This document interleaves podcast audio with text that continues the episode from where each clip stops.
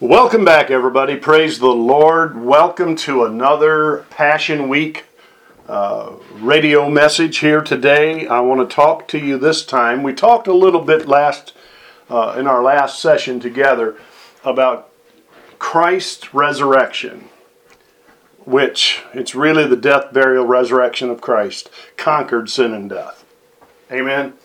And uh, with all of its attendant implications, most of which we did not have time to go through in our time frame, but we touched on a lot of high points, and I pray it was a blessing to you. Today, I want to discuss the resurrection glory. The resurrection glory of Jesus. The day that Jesus rode into Jerusalem amid shouts of praise by the multitudes was a day of high hopes of victory for his disciples and for his followers. Now, that's what we call the triumphant entry or Palm Sunday, and that was yesterday. Praise God. And uh, then by the end of that week, and there's so much that happened during the, the, the final week of Christ's life upon the earth, one year we will sit down and we will do a teaching of all the events that took place during what we refer to as Passion Week. But on Good Friday or Friday this week coming up is the crucifixion of Christ. And at that point, started out three days of darkness, gloominess, sadness for the disciples. Christ was in the grave. But then suddenly it was resurrection morning. Jesus' disciples became electrified with the joyous news that they were receiving. He is risen. He is risen. And I want to talk about this resurrection. I, I want to do my best not to rehash much of what we talked about last time. We did say uh, that the resurrection was never really in doubt after Jesus died on the cross. It wasn't in doubt that he would be raised because God accepted his sacrifice. He was the perfect sacrifice for the sins of the human race. And so the resurrection was actually a guaranteed done deal. But the disciples, of course, did not know that. And they went through that, must have been the longest three days of their lives, as they saw their hopes and dreams dashed. They had left their businesses, they had left their families, they had left everything behind to follow Christ, and they believe in Him and they are just absolutely stunned and shocked by the fact that he is now gone. Okay? And and so until that great resurrection morning, that very first Easter ever, we have a picture of, of highs and lows where the followers of Christ were concerned. I want to read to you this morning from the book of Acts, chapter 1. We'll read the first four verses. The former account I made, O Theophilus, of all that Jesus began both to do and teach until the day in which he was taken up, after he, through the Holy Spirit, had given commandments to the apostles whom he had chosen, to whom he also presented himself alive after his suffering by many infallible proofs, being seen by them during 40 days, and speaking of the things pertaining to the kingdom of God. So, right there, we have a lot of stuff that's been said right there. Number one, uh, Jesus, after the resurrection, stayed on the earth approximately 40 days. Now, we actually don't know he was on the earth that whole time. He could have traveled between two worlds. That would be no problem for the Son of God. But for 40 days after his death, burial, and resurrection, he appeared to many people. And one point that I want to make to you today is that the resurrection of Jesus Christ of Nazareth historically is proven with infallible proofs. It's backed up by history and by many eyewitnesses. And we're going to get into some of that here in just a little bit. Verse 4 says, And being assembled together with them, he commanded them not to depart from Jerusalem, but to wait for the promise of the Father, which, he said, you have heard from me. But you shall receive power. Oh, glory to God.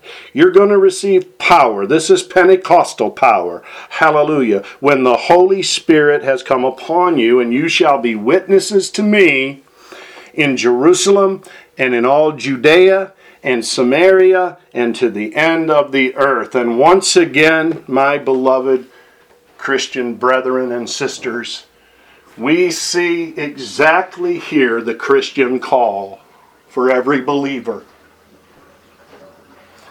The Christian call is to go to the ends of the earth and be witnesses to Jesus.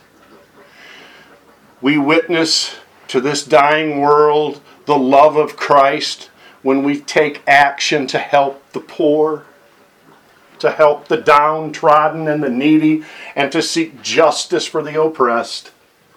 We witness of the truth of the Scriptures as to the joy and the love that we have as we live in the same world facing the same problems that everybody else lives in.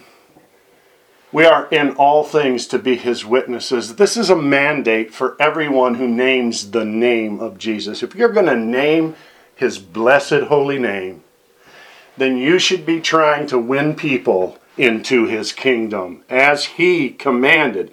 There are many places in the New Testament where the command to reach out to others is given. That is the mark, in all honesty, of true love true love will not hide out. True love wants to get in that body of Jesus, wants to make a difference, wants to show up, wants to be there. True love desires to be a witness unto Him. Hallelujah. So, in other words, when people see our lives, they see Jesus in us. None of us are perfect at that because, as we said last time, we are trapped in a human body of flesh that lives in a fallen world. But the Holy Spirit breaks through all of that and can give us a consistent life. I want to talk first of all today about the power, the truth and the power of the resurrection.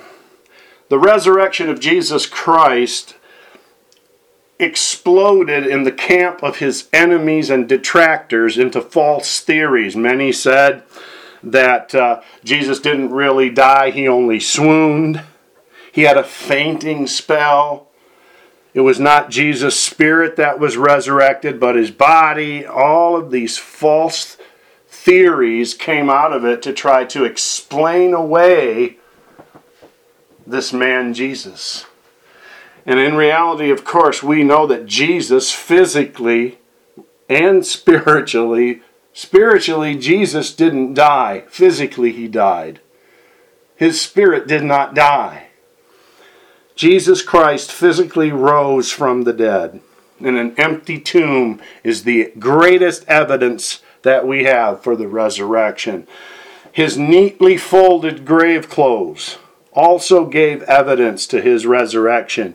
Jesus left his earthly clothing in a tidy manner, not tossed around the tomb.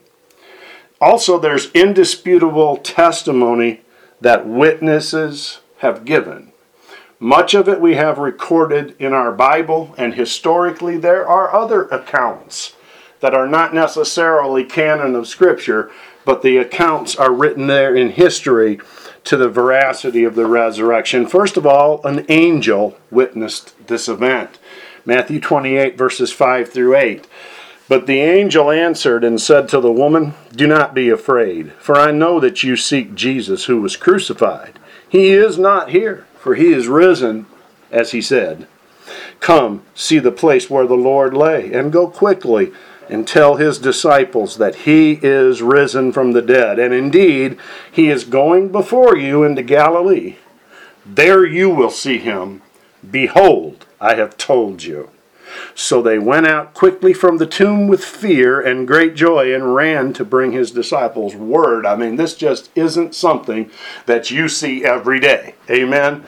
The tomb had his body. They went there to care for the body and the body wasn't there. And there's no way the disciples, even though this is what many people tried to, to spread, was that the, the disciples stole the body. That is not possible. the, the size of the stone that was rolled in place could not even have been moved by the soldiers guarding the tomb. They had to have one of the apparatuses that were used in that day to move that stone. And there was no apparatus there, just men, Roman soldiers guarding the tomb. An angel witnessed the event. The Roman guards also were witnesses. We keep reading in Matthew 28 11 through 15. Now, while they were going, behold, some of the guard came into the city and reported to the chief priest all the things that had happened.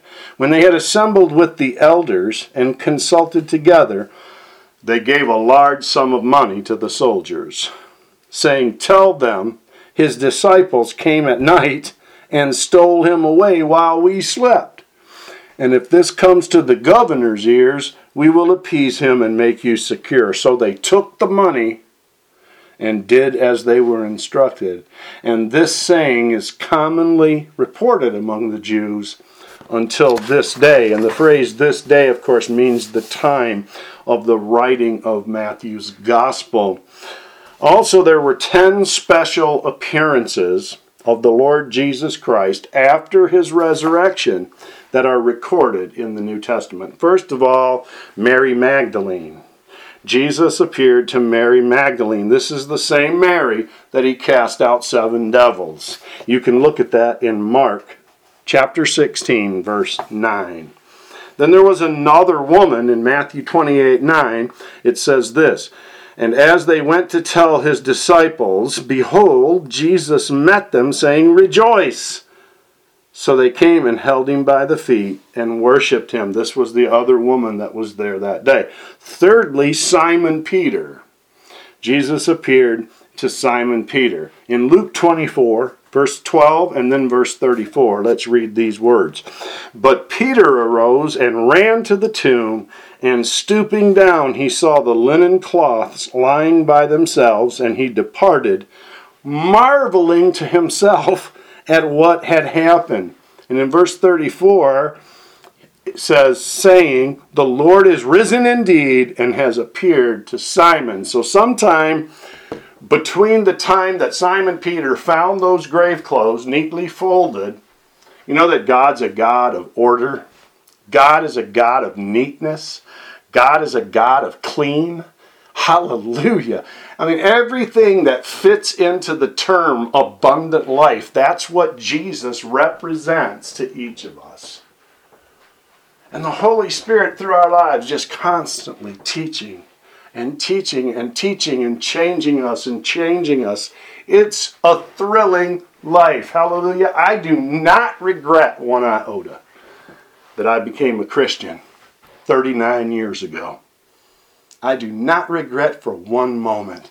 I'm not missing out on nothing. Hallelujah. I don't miss the taste of booze. I don't miss the high of drugs. Hallelujah. I sure don't miss having to look over my shoulder all the time. But praise be to God because of the precious blood of Jesus and because of the power of the Holy Spirit, I can live a clean life. I can live a holy life. I can live a pure life, hallelujah, unashamed, because Jesus is alive and he is not in that tomb. Praise God. Not only did Mary Magdalene and the other woman with her and Simon Peter, but also there were disciples on the road to Emmaus, Emmaus that the Lord uh, appeared to in Luke 24, verses 13 through 19. Now behold, Two of them were traveling that same day to a village called Emmaus, which was seven miles from Jerusalem. And they talked together of all these things which had happened. That's a very great uh, short little film, too. It's on PureFlix, and it may be on uh, the one that I have now. It's called Faith Life TV. It might be on there, too. It's The Road to Emmaus and it's a powerful little movie. I encourage you to watch it during this Passion Week uh, if you have it available to you. Verse 15 So it was while they conversed and reasoned that Jesus himself drew near and went with them. Hallelujah. But their eyes were restrained so that they, they did not know him. And he said to them, What kind of conversation is this that you have with one another as you walk and are sad? In other words, Jesus, you know, he just kind of sidles up beside him and walks with them. They don't recognize who he is. And he asks him, What are you guys talking about that's got you so bummed out? And they began to tell the story of the crucifixion to the one who was crucified. Praise God. Verse 18 Then the one whose name was Cleopas answered and said to him, Are you the only stranger in Jerusalem? And have you not known the things which happened there in these days? And he said to them, Jesus said to them, What things? So they said to him, The things concerning Jesus of Nazareth who was a prophet, mighty in deed and word before God and all the people. And of course, you know how the story ends when they go to sit at one of their houses to, and have supper. Jesus revealed himself to them. What rejoicing that must have produced in those two men on the road to Emmaus that day. Also, all the he appeared to all the disciples except Thomas. Let's read in John chapter 20 verses 9 verse 19 and then we'll skip down and read verse 24. Then the same day at evening being the first day of the week, and that's why we gather on Sundays. When the doors were shut where the disciples were assembled for fear of the Jews, Jesus came and stood in the midst and said to them, Peace be with you. Now, in verse 24, now Thomas, called the twin, one of the twelve, was not with them when Jesus came. But later, he appears to all the disciples again, including Thomas, John 20, verses 25 through 29. Let's read that together as well. The other disciples therefore said to him, We have seen the Lord. So he said to them, Unless I see. So, in other words, these disciples tell Thomas, We've seen Jesus. Thomas said this Unless I see in his hands the print of the nails, and put my finger into the print of the nails, and put my hand into his side, I will not believe. Oh, beloved, today we don't want to get in that position where our attitude is, I will not believe. Also, in fairness to Thomas, it was a miraculous event such as the world had never seen before, excepting the one thing that puzzles me is that the disciples were there that day from all accounts that we know of. Probably Thomas was with them the day that Jesus raised Lazarus from the dead. But there was something working in Thomas that the Lord needed to deal with. Thomas had his doubts. And you know, you and I oftentimes are just like Thomas. We believe, mm, but sometimes we have our doubts. And that's called being human. But it's not something to ignore or leave unaddressed. Jesus will deal with the doubt that Thomas holds inside his heart. And once he does, Thomas will never be the same again. Neither will you and I. Some, the Lord can engineer circumstances that will deal with each one of our specific doubts. And when He does, we will never be the same again. Do you realize that Thomas was martyred in India? And I believe the story is, legend has it, or however you want to say that, uh, they think he was thrust through with spears. Now, I'm going to tell you something, and, and this has borne witness all throughout history. Men will not die for a lie. Amen. Thomas was thoroughly convinced of the veracity of the resurrection and the veracity of the Christ life. Thomas was, and so many others who have given their lives for the faith, I study the Puritans a lot. And so many of them in the, the 15, the 1600s were put to death for their faith in Christ. A man will not die for a lie. Amen. And so as Jesus deals with our hearts, And it's all of us. The, the, the, the best among us are low in God's eyes and yet so valuable to Him that He sent Christ to die. Nothing's worse than a Christian in arrogance and in pride strutting around saying, I have no doubts, I have no fears, I have no problems. Liar, liar, liar. We are all together at the level ground of the cross. We all live in a fallen world and we face the same things. And as God deals uniquely with each one of our hearts, He frees us to serve Him all the more. Hallelujah to God. He frees us to be of service in His kingdom. There's no competition among real believers. Amen. You know, a lot of times people say they love you and then they ignore everything you're doing and they refuse to acknowledge the accomplishments and all. That is a false love. It is a love that comes based out of something, but not the Holy Spirit. Hallelujah to God. As Christians, we're not in competition. We rejoice with those who rejoice and we weep with those who weep. Glory be to God, because we're all on the same journey, ladies and gentlemen. And the resurrection glory of Jesus Christ should be radiating from each of us. Hallelujah. Let's keep reading. And after eight days, his disciples were again inside, and Thomas with them. Jesus came, the doors being shut, and he stood in the midst and said, Peace to you. Then he said to Thomas, Reach your finger here and look at my hands. And reach your hand here and put it into my side. Do not be unbelieving, but believing. Glory to God. Thomas answered and said to him, My Lord and my God. Jesus said to him, Thomas, because you have seen me, you have believed. Blessed are those who have not seen and yet have believed. And that's a part of this passion event of Christ and the 40 days after. That's the part that applies so graphically to you and I. Because with our physical eyes, we have never seen Jesus, have we? But we have sensed his presence. We have felt his presence in us. We have seen his miracle working power in our lives. Blessed are they who have not seen and yet believe. Also, number seven, seven disciples were beside the Sea of Galilee, and Jesus appeared to them after his resurrection. John 21, verse 1. After these things, Jesus showed himself again to the disciples on the Sea of Tiberias. In this way, he showed himself.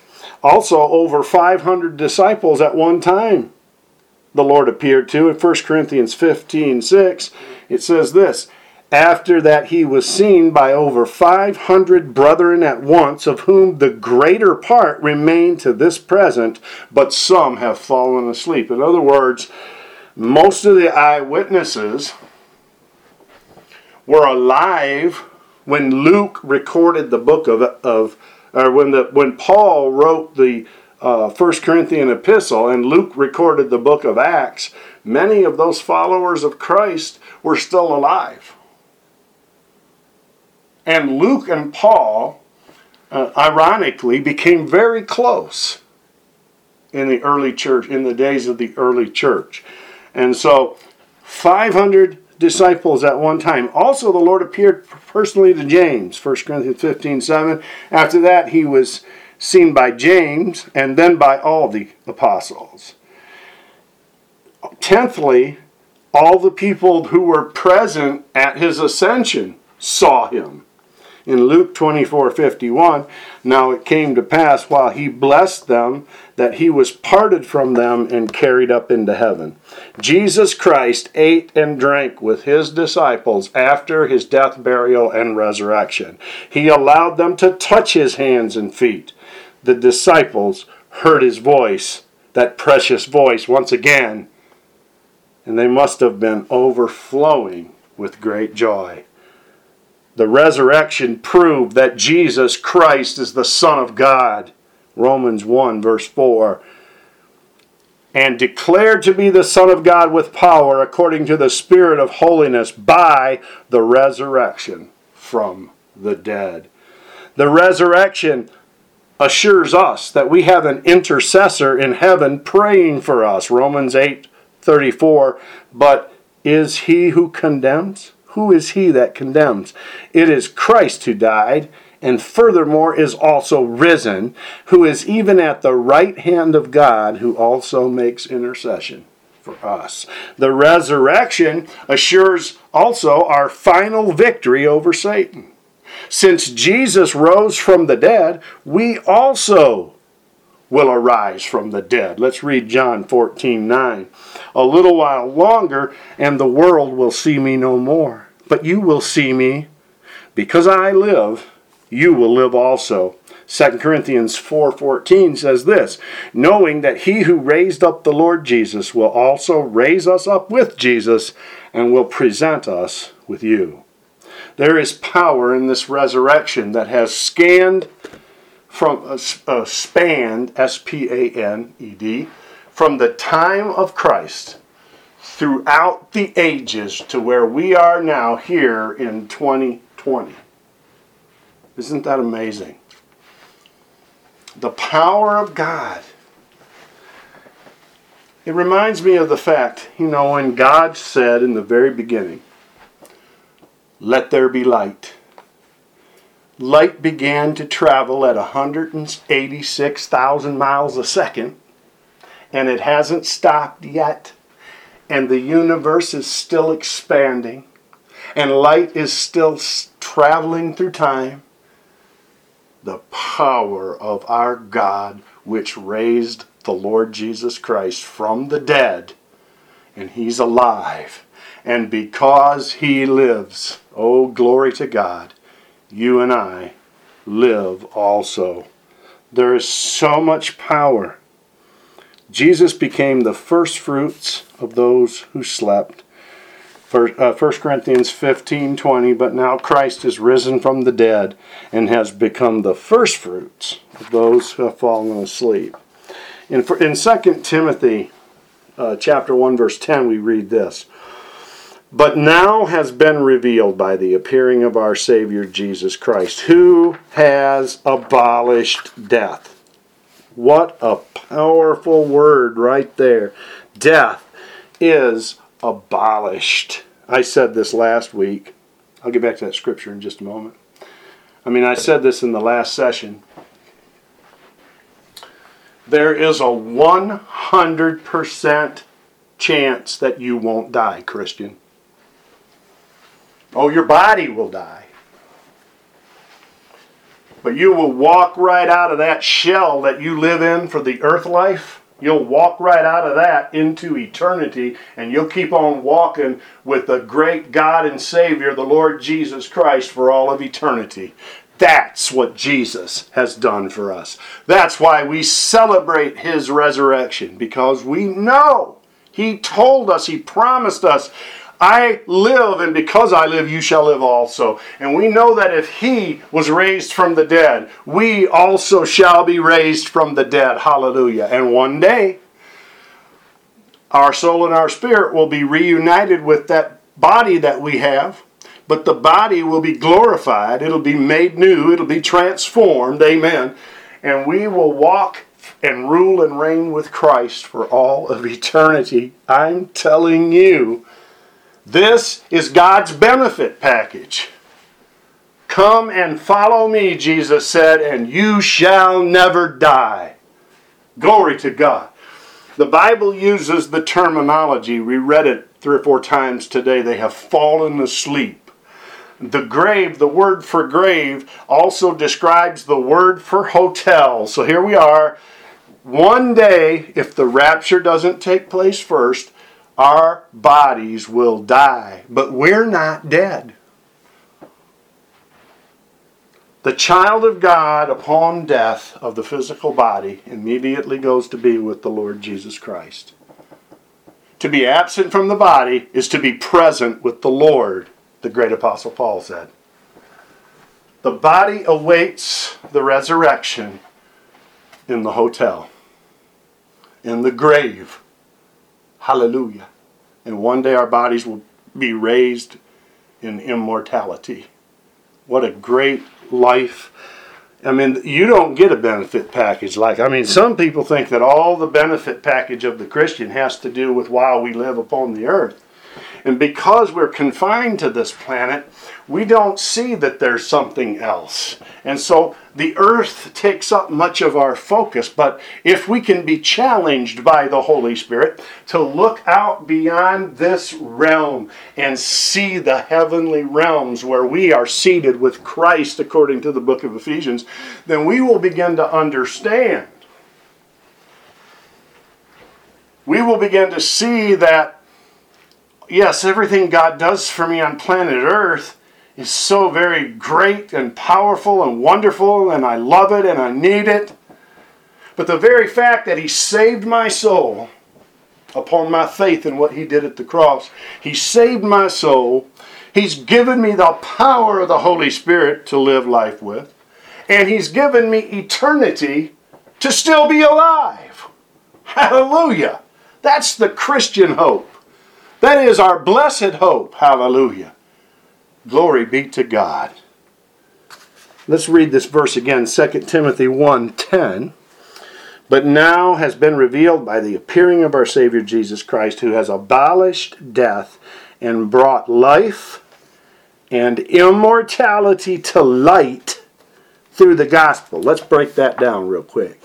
Jesus Christ abolished death and he brought life and immortality to light through the gospel. Do you realize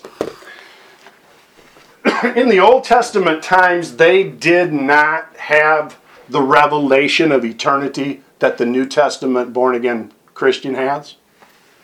I mean, some of the stuff, if you read through Ecclesiastes, for example, I mean, it can get a little morbid because they didn't have a revelation of the afterlife as we have it today.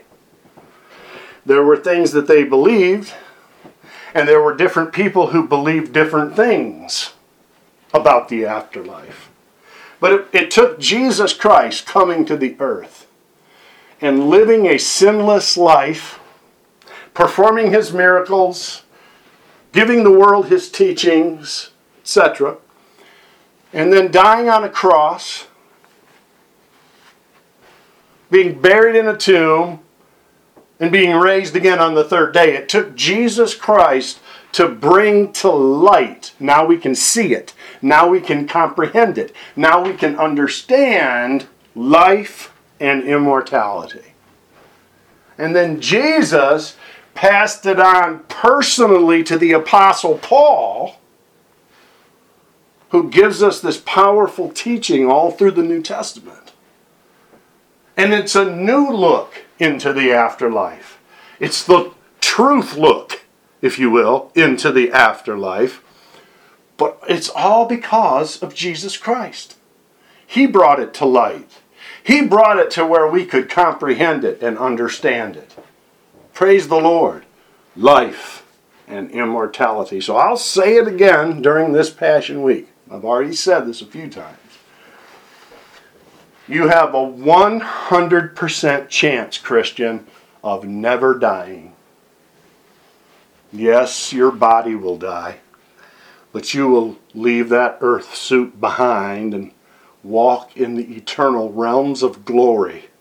Because of his resurrection glory, you will be with him forever. And that is a powerful, powerful truth. Praise God. This is the truth upon which our Christian faith rests.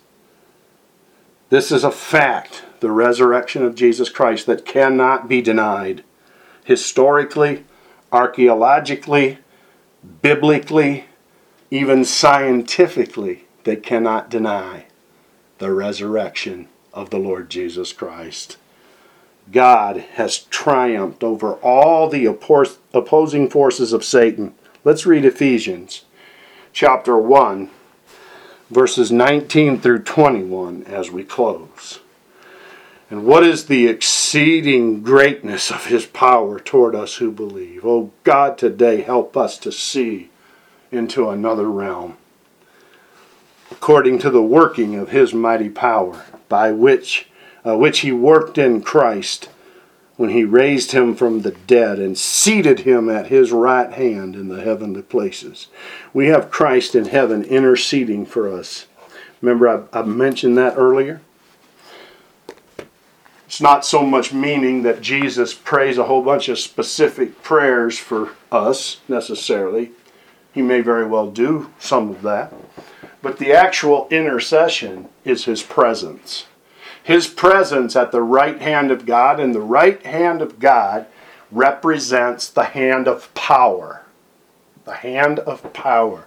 And so Jesus' very presence, just the fact that he is at the hand of power, the right hand of God, guarantees you and I, who have placed our faith in him, eternal life. You know, people used to say to me, you know, we, we, we want to hear something else preached besides salvation. But I want to tell you, folks, my friends, I want to tell you, salvation is all it is. Now, wait a minute. The Greek word for salvation that's most commonly used in your New Testament is the word sozo. And the word sozo means salvation, it means deliverance, it means freedom, it means liberty, it means uh, healing, it means blessing, and there's a whole big list of words that describe the definition of sozo salvation. Truly, salvation is all it is. And everything you'll need in the Christian life, including the baptism in the Holy Spirit, will be provided to you once you are born again. You will have the potential to access it. It can be accessed. Uh, somebody asked me the other day, I'm preparing to do a, a short teaching on the gifts of the Spirit. And somebody asked the other day, so do I just walk in a gift all the time? No. My question that I put back to them was, do I preach sermons 24 7, 365? Absolutely not. We, we don't have the physical strength, energy, or capacity to walk in a gift 24 7. But as we need them, because we're born again, because we are involved in sozo that God provided through the death, burial, and resurrection of Jesus Christ, because that's the case in my life, I can potentially access it when I need it. And the scriptures say, as it pertains to the gifts, actually they're called in the original language the spirituals. As, as it pertains to those, it's given as the Spirit wills. This is why you've got no business begrudging somebody being used of God. You should be rejoicing. Hey, you should be happy with them. You should let them, show them visibly that you support what God's doing in their life. Not refusing to do so and actually being jealous of the fact that God is using them. Listen, man, I know people like that. I know people that never want to acknowledge the accomplishment of someone else. And when you when you begin to share with them an accomplishment right away, they got to tell you five things they've done. These people are controlled by evil spirits at that point. And they need to get on sozo and get them some deliverance. Amen. Praise the Lord. See, what we have to learn in the church world of 2020 and beyond until Jesus returns, we have to learn how the body operates. We are one in Christ. We are in unity in Christ.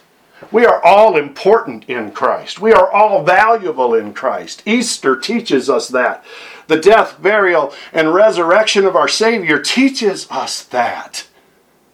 And so, as we f- begin to flow with God's program, then we begin to have accomplishments in Him. We begin to do exploits in Him. Hallelujah, the Bible says. The way for your candle to burn brightly is not to dim your neighbors or your brothers. The way for your candle to burn more brightly is to connect with the other candles that are burning. Glory be to God. You may want to write that down. Hallelujah to the Lamb of God forever. How do you light a candles when you're at a concert? Somebody gets that first light and they turn to the person next to them and share their candle. And then that person begins to glow. Oh, hallelujah. It's just a simple little thing that shows us God's desire in the Spirit for His last days church. Amen. Amen. Amen. Oh, glory. Hallelujah. So Jesus is interceding for us. That's where I left off when I got on that rabbit trail there. Jesus is interceding for us by his very presence, guaranteeing us to his Father. Amen. And he's keeping us, and he's supplying us with strength and power for these days that we live in. We don't need the same anointing that they had in the 1600s because we're not living that walk. We need a we need a 2020 anointing. And that's what Jesus gives us. Amen. And so he's interceding for us according to the working of his mighty power. In other words, just saying, Father, that's one that I died for. And you know that power that you used when you raised me from the dead? Give them of that power just now. What a what a beautiful thought. Amen. Let's read this again, Ephesians 1, 19 through 21. We didn't get all the way through it. Uh, and what is it, the exceeding greatness of his power toward us who believe, according to the working of his mighty power, which he worked in Christ when he raised him from the dead and seated him at his right hand in the heavenly places, far above all principality, power, might, and dominion, and every name that's named, not only in this age, but also in that which is to come. Jesus rules. Jesus is triumphant. And the name of Jesus, the Bible says, is above every other name. Every Jesus is above the name of cancer. Jesus is above the name of heart disease. Jesus is above the name of poverty. Jesus is above the name of fear. Jesus is above every name in heaven, in earth, and even under the earth, the scripture tells us. Jesus has the preeminence. He came. Somebody asked, why isn't the gospel all about me? It's enough about me to tell me that God loved me and died for me. Yes, absolutely. I agree with that. The gospel's about you.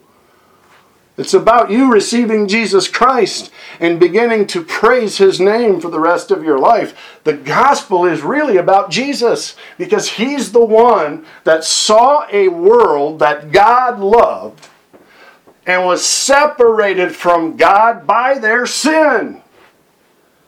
And Jesus said, I will go there, Father, and I will die for them. I will pay the price for them. And then He was put in a grave. And he went and he stole, if you will, he, he wrested away the keys of death, hell, and the grave from the enemy. He rose again on the third day. Hallelujah. And he went into the heavenly holy of holies and applied his blood at the mercy seat and opened up the way for us. Glory be to God. And that's why he is the preeminent one. He gets the preeminence, not me, not you. Jesus tread the winepress of Almighty God's wrath for us. And so this Passion Week, as we, as we see again his death and all of its attendant things the, the beatings, the scourgings, the crown of thorns, the unfair trial, the betrayal, the enemies of his that had no mercy whatsoever for him. We see his death on the cross. We see his burial in the tomb, and we behold with grateful hearts his resurrection.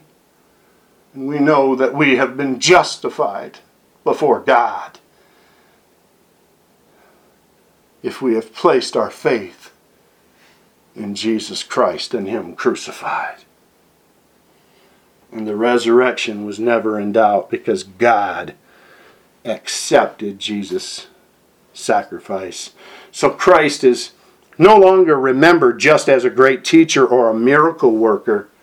He was loved as such, but he is remembered as a risen, living Christ, Savior, life giver, life itself, and Lord of all.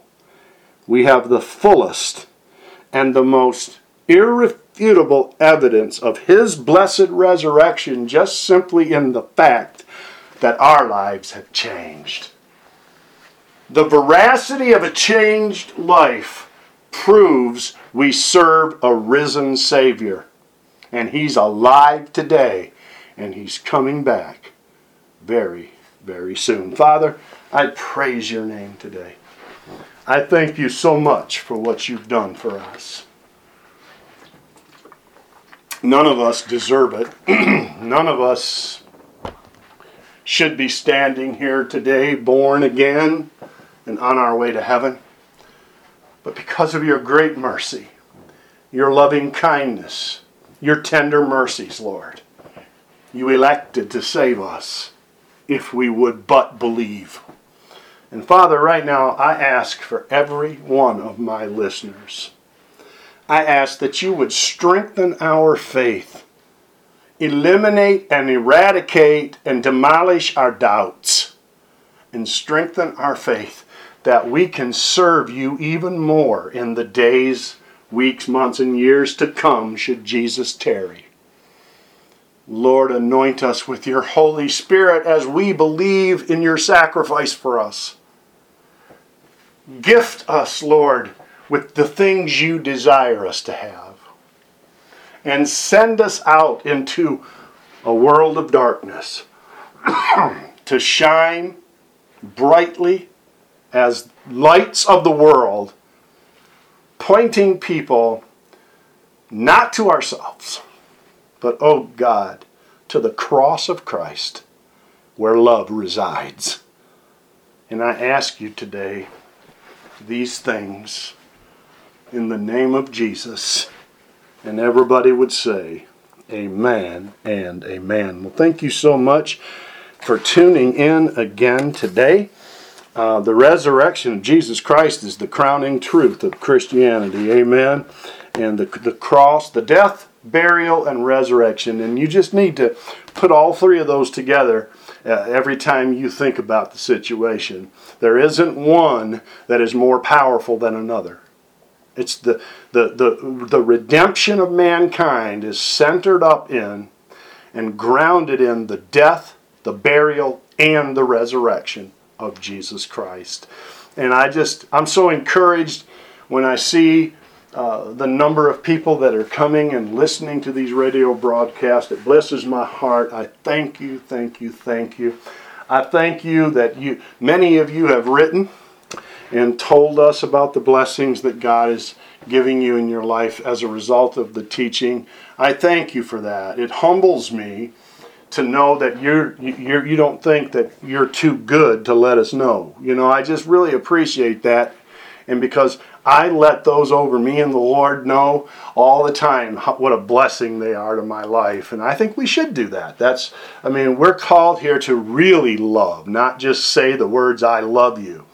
And so when, when people that we love is doing things, we show up. Amen, amen, amen. I appreciate you.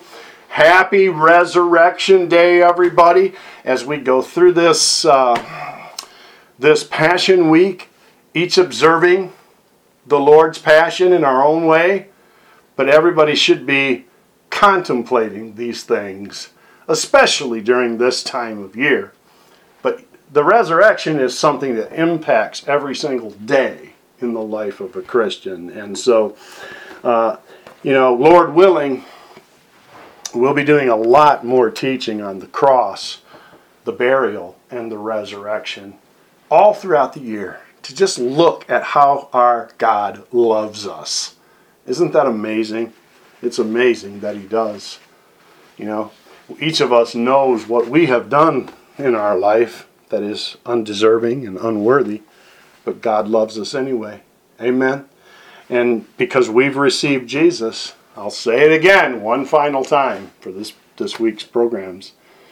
There's a 100% no death rate for the true child of God in Jesus' name. So today, this is Brother Paxton saying, Go with God, and He will go with you. And may you walk in His resurrection glory, and may you give Him all the glory for what He's doing in your life. God bless you.